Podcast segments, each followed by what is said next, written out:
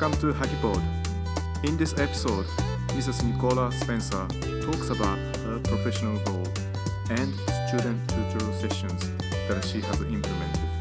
Enjoy.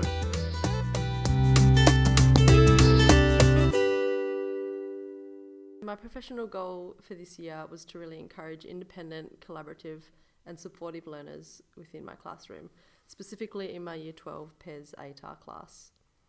The aim of my goal was to create a learning environment where students became more active participants in their learning to really foster and develop their growth in school and beyond. I wanted my students to be able to think and act independently, but also take ownership of their learning while feeling able and confident in sharing their thoughts and ideas with their peers.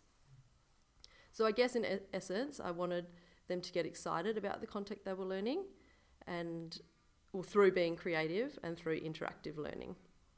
I also wanted them to be okay with making mistakes and also learn from them and therefore moving forward in a positive way together. So, the way in which I put my goal into practice this year was by incorporating student tutorial sessions every Friday in my PES class. This is where the students became the teachers.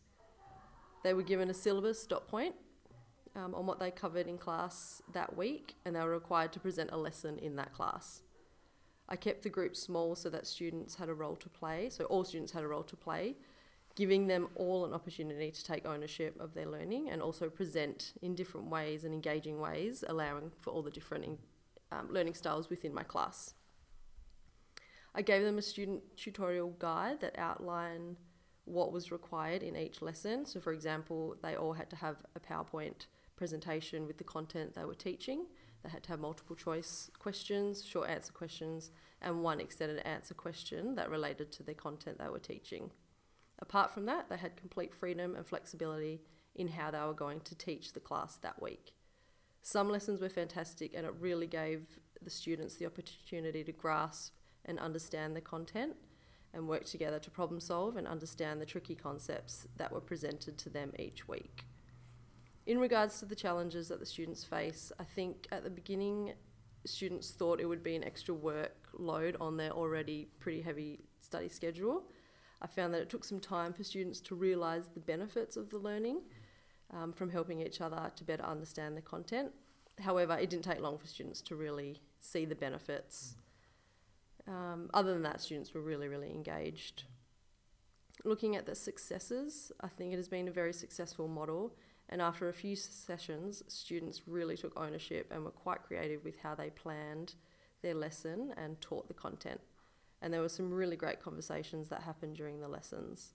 They were creative and they worked together to problem solve and really supported each other throughout the year, which was also a really big part of my goal. As I said before, I really wanted them to be okay with making mistakes with their peers and openly discuss where their weaknesses were and therefore building on the trust within the class.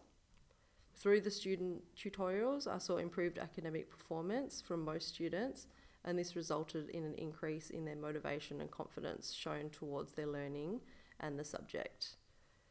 The students had greater awareness of their limitations. They began to use their initiative and would actively seek feedback, not only from me, but also their peers. Um, looking into what's next, I'd love to continue to do this next year and really consolidate the model that worked really well this year and just build on it. I'm not entirely sure at this stage what it will look like, but I've got some ideas.